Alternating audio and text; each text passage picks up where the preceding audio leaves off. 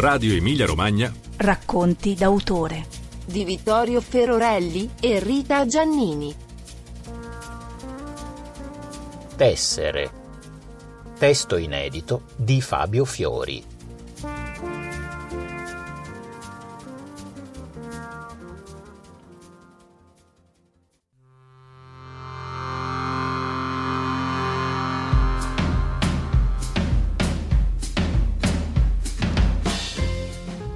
Marinaio, biologo, insegnante e scrittore, Fabio Fiori è nato a Rimini, dove la curva dell'Appennino incontra la linea dell'Adriatico. E da questo mare è partito per i suoi tanti viaggi, ritornando ogni volta con racconti di isole, venti, vele e imbarcazioni, come quello che vi proponiamo nella lettura dell'attore Faustino Stigliani.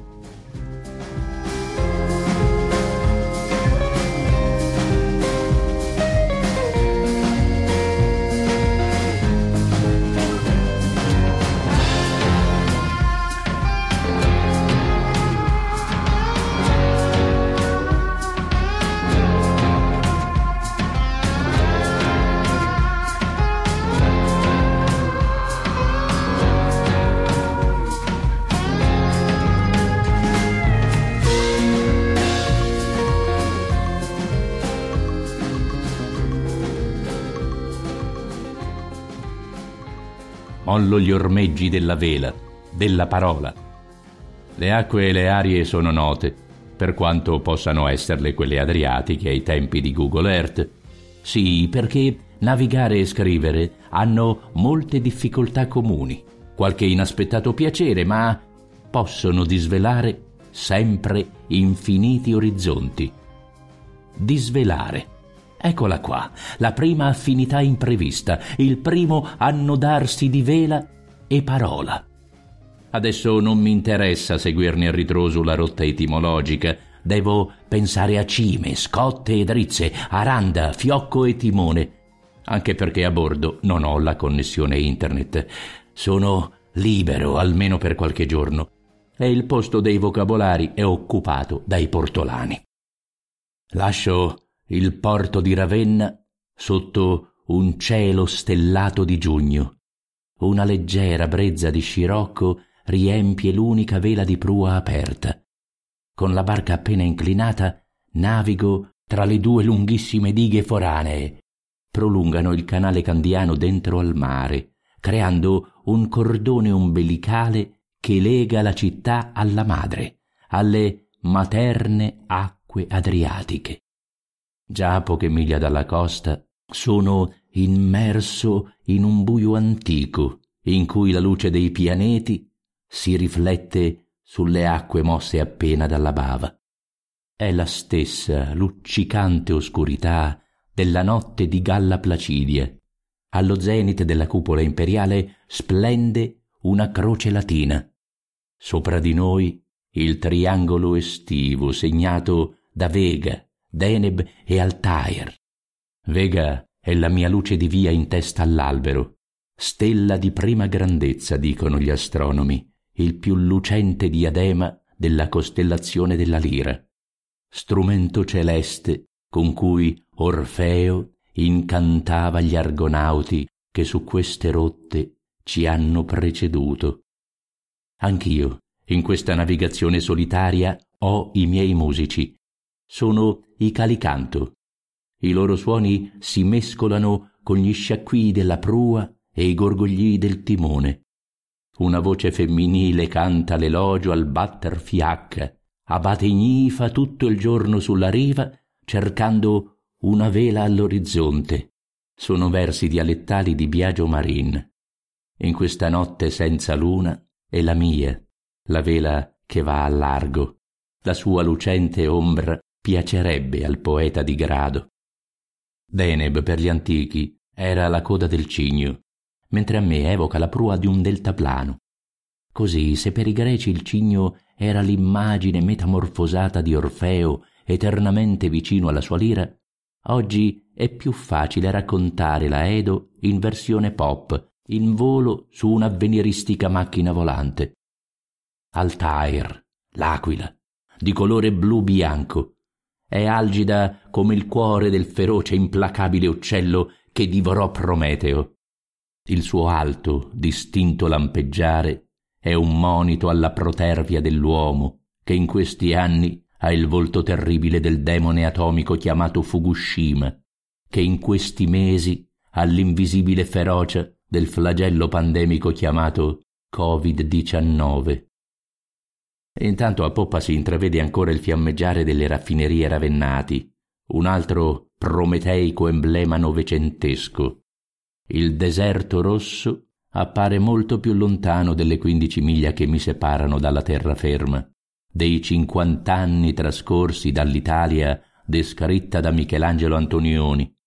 La forza incandescente di quel sogno industriale, un simbolo di quegli anni che apre la narrazione filmica, sembra oggi una fiammella cimiteriale, ricordo di un'età breve, se commisurata sulla scala del tempo millenario adriatico.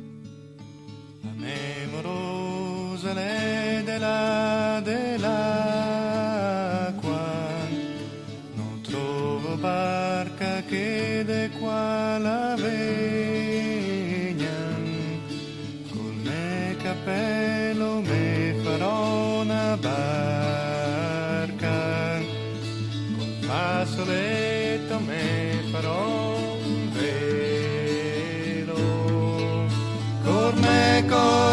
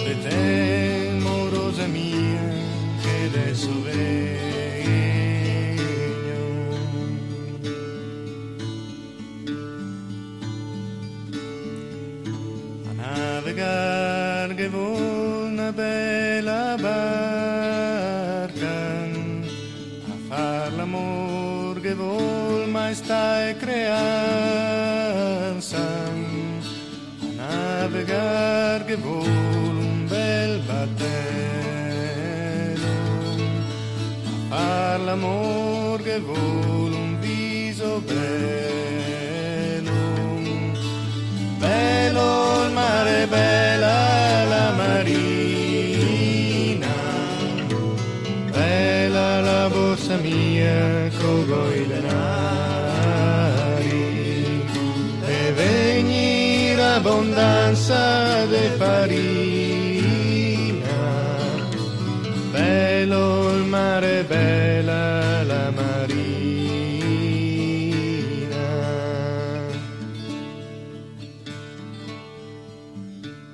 Lo scirocco rinforza. Sull'acqua il primo spumeggiare delle onde dice che il vento supera dieci nodi. Riduco la randa, manovra complessa quando si naviga da soli, ancor più di notte. La fatica vale la tranquillità che segue. I pensieri ritornano alla volta musiva e a quel leone di San Marco che immagino nell'angolo di sud-est. Dovrò tornarci ancora nella scintillante grotta di Galla Placidia per togliermi questa curiosità. Se il mare non è una frontiera ma un varco, uno spazio acqueo libero da confini economici e nazionali, allora l'Adriatico è una porta rivolta a sud-est. Di lì sono usciti romani, veneziani e austriaci, di lì sono entrati greci, bizantini, ottomani. L'ingresso si apre o si chiude a seconda di umori, interessi, circostanze della storia. Lì rimane comunque nel disegno più grande della natura. Ogni uomo, ogni civiltà ha anche un destino geografico. Nella carta di bordo, dove ho disegnato la rotta per Parenzo, il segmento di grafite per 55 gradi che attraversa il braccio di mare interseca decine di altre rotte, cancellature, punti e annotazioni, tracce di mie passate navigazioni. Settanta miglia separano Ravenna dalla penisola che sta dall'altra parte del mare. Istra è riportato sulla carta perché è quella realizzata dall'Istituto Geografico Croato. Le mappe sono anche strumenti politici e culturali. Su questo mare le parole pesano come pietre e quando se ne caricano troppe, le navi affondano insieme ai carichi degli uomini, alle idee.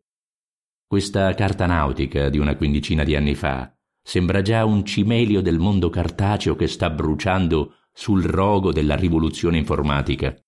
In alto campeggia lo scudetto croato, sigillo immancabile al pari delle cento, mille bandiere che hanno sventolato e che sventolano lungo la costa. Lungo queste rive più che altrove velleità imperiali, sogni nazionali, utopie politiche sono naufragate. Io vedo speranze europee riflesse sullo specchio del mare. La sua immagine notturna è quella del destino scriveva Martin Heidegger negli anni sessanta del Novecento, andando da Venezia a Corfù a bordo della nave da crociera Jugoslavia, perché l'ancestrale moto delle onde si rinnova in eterno, incurante delle prue di ieri e di oggi, di progetti e azioni degli uomini di ogni tempo. Rotta a sud-est. Anche il filosofo tedesco ha attraversato la porta adriatica per vedere la Grecia, il luogo mitico della nascita dell'Occidente e della sua storia. Anche la sua fantasia venne rapita dai delfini che accompagnavano la nave, allo stesso modo di quelli che adesso mi sfilano accanto sopravvento. Chissà se sono discendenti di quelli dionisiaci. Chissà se sapranno rivelare i sempre nuovi misteri di questo mare d'Oriente. Per Heidegger la traversata di ritorno, fatta di albe e tramonti sereni, di acque e cieli tranquilli, fu un unico prolungato ringraziamento per il dono del soggiorno in una Grecia trasformatasi in un'isola separata dal resto del mondo noto e ignoto, passato e presente.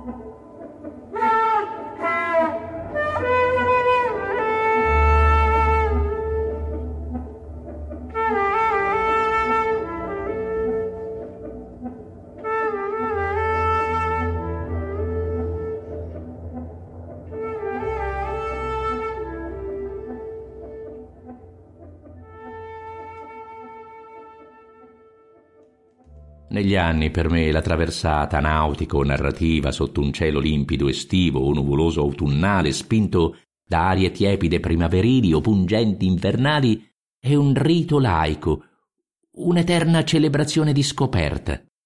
Tessere rotte sulle acque e sulle carte, tessere racconti delle rive e delle genti. Solo i tempi lunghi fatti di gestualità e fatica, l'immersione sensoriale vissuta nell'incedere delle stagioni, possono rivelare qualcosa di questo seno mediterraneo insieme marino e materno. È il regolare lampeggio del faro di San Giovanni in Pelago che scorgo nel primo chiarore dell'alba a risvegliare la sensibilità marinaresca, a riportare i pensieri sulla rotta reale, due lampi ogni dieci secondi, controllati diverse volte nell'antica consuetudine di cadenzare il tempo con le parole mille uno, mille due, mille tre. Una cantilena apotropaica trasforma la speranza in certezza della giusta rotta, scevra da errori, scarrocci e derive. Il vento molla un po' e l'onda si smorza. Adesso la barca è più docile e rimane in rotta da sola. Accendo la radio sintonizzandomi su Radio 1. Il titolo d'apertura è per un altro dramma del mare, purtroppo cronache ricorrenti. In Tunisia questa volta, al largo delle isole Kerkanna. Di mese in mese, di anno in anno, cambiano i porti di partenza, simili rimangono dinamiche e disperazioni. Se possibile, in questo caso gli accadimenti sono ancor più tragici perché a morire annegate sono principalmente donne, migranti subsahariane. Sulla loro carne non solo fatiche e dolori della miseria africana, ma anche violenze della prevaricazione maschile. Ennesima sciagura, appunto sul taccuino, rinnovate sofferenze vissute da chi cerca di attraversare il Mediterraneo in vista di terre accoglienti, di un futuro migliore. Vicende che a fasi alterne si ripetono da millenni. Il mare è soprattutto sinonimo di sofferenza. Di certo è un Giano bifronte nella più classica delle rappresentazioni, quella del dio degli inizi, ma lo può essere anche per la sua doppia personalità, per il saper dispensare inusitati dolori e occasionali gioie, Joseph Conrad insegna che il mare non conosce generosità ed è rimasto strenuo nemico di navi e uomini fin dalla notte dei tempi. Le onde continuano a travolgere flotte e speranze. Le acque continuano a inghiottire barche e ambizioni. Chi il mare lo conosce navigandolo per necessità lo sperimenta ogni giorno e sa che le acque suscitano sempre paura, chiedendo sempre rispetto. In un recente passato al centro delle cronache c'era il canale d'Otranto che unisce Adriatico e Ionio, Italia e Albania, Occidente e Oriente. Oggi c'è il canale di Sicilia, porta acqua di collegamento tra Mediterranei d'Oriente ed Occidente, Italia e Maghreb, Europa e Africa. Vent'anni fa Ioann e Cateri Rades, le navi dell'America degli albanesi, un sogno duro, ambiguo, raccontato per immagini da Gianni Amelio. Negli anni scorsi Budafel, Pinar, Cartagine. In questi ultimi anni le barche e gli uomini non hanno neanche più nomi, persi in quella lingua oscura che è l'arabo per noi occidentali. Cento, mille navi e naufragi sono lamenti pronunciati o taciuti insieme compongono una litania di sofferenze che sembra non avere fine, quella di un mare che al di là di tanta retorica rimane una tragica frontiera acquea.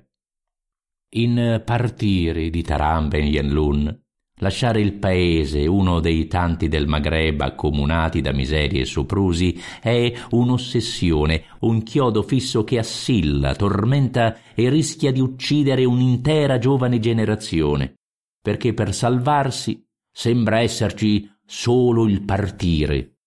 bisogna lasciare le proprie coste buie per raggiungere quelle splendenti opposte.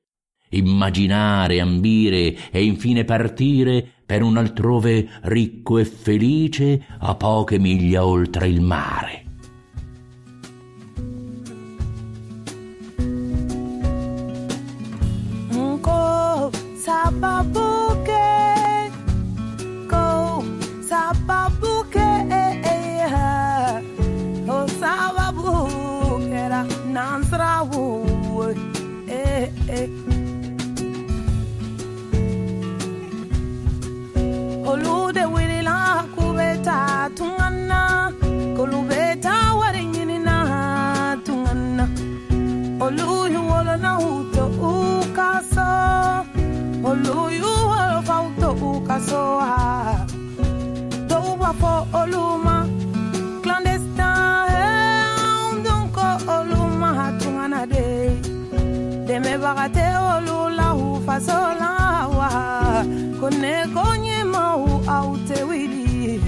yeah.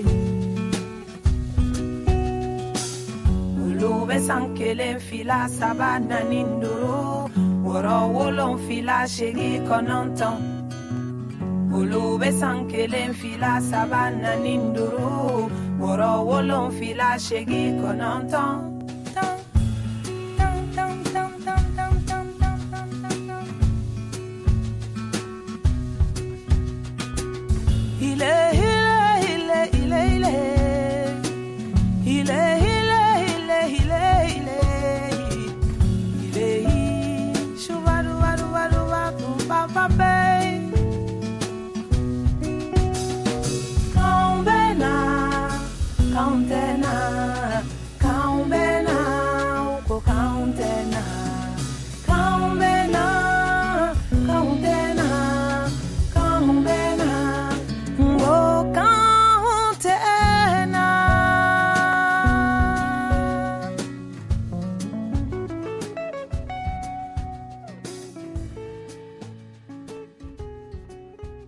canale d'Otranto ieri è quello di Sicilia oggi.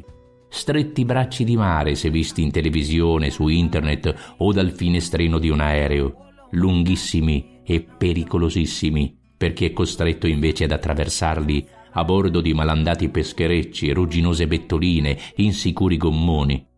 Le cronache di questi giorni riaccendono ancora una volta in maniera spesso frettolosa e superficiale l'attenzione sulla dimensione oscura del Mediterraneo.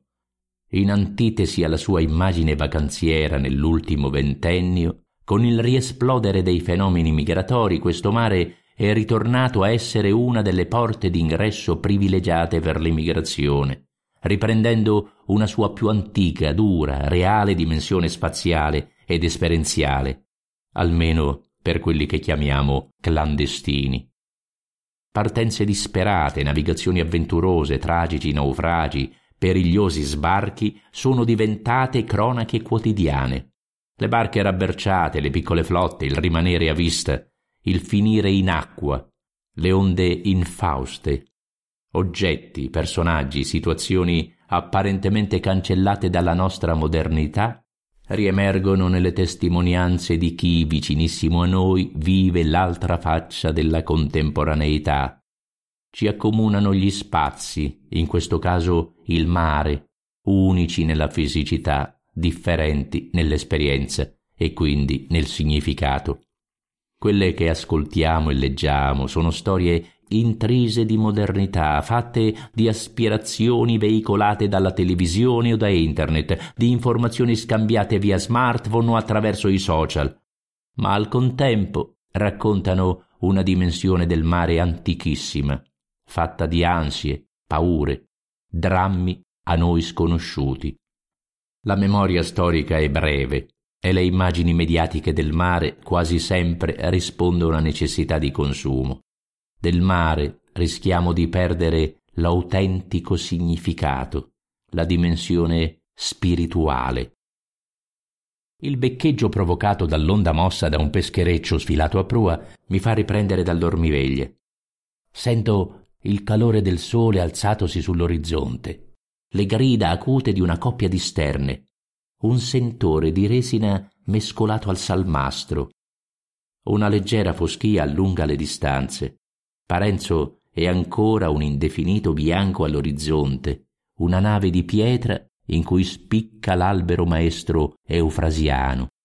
A poca distanza l'isola di San Nicolò è un oscuro rimorchiatore impegnato nel traino di quel vascello senza vele.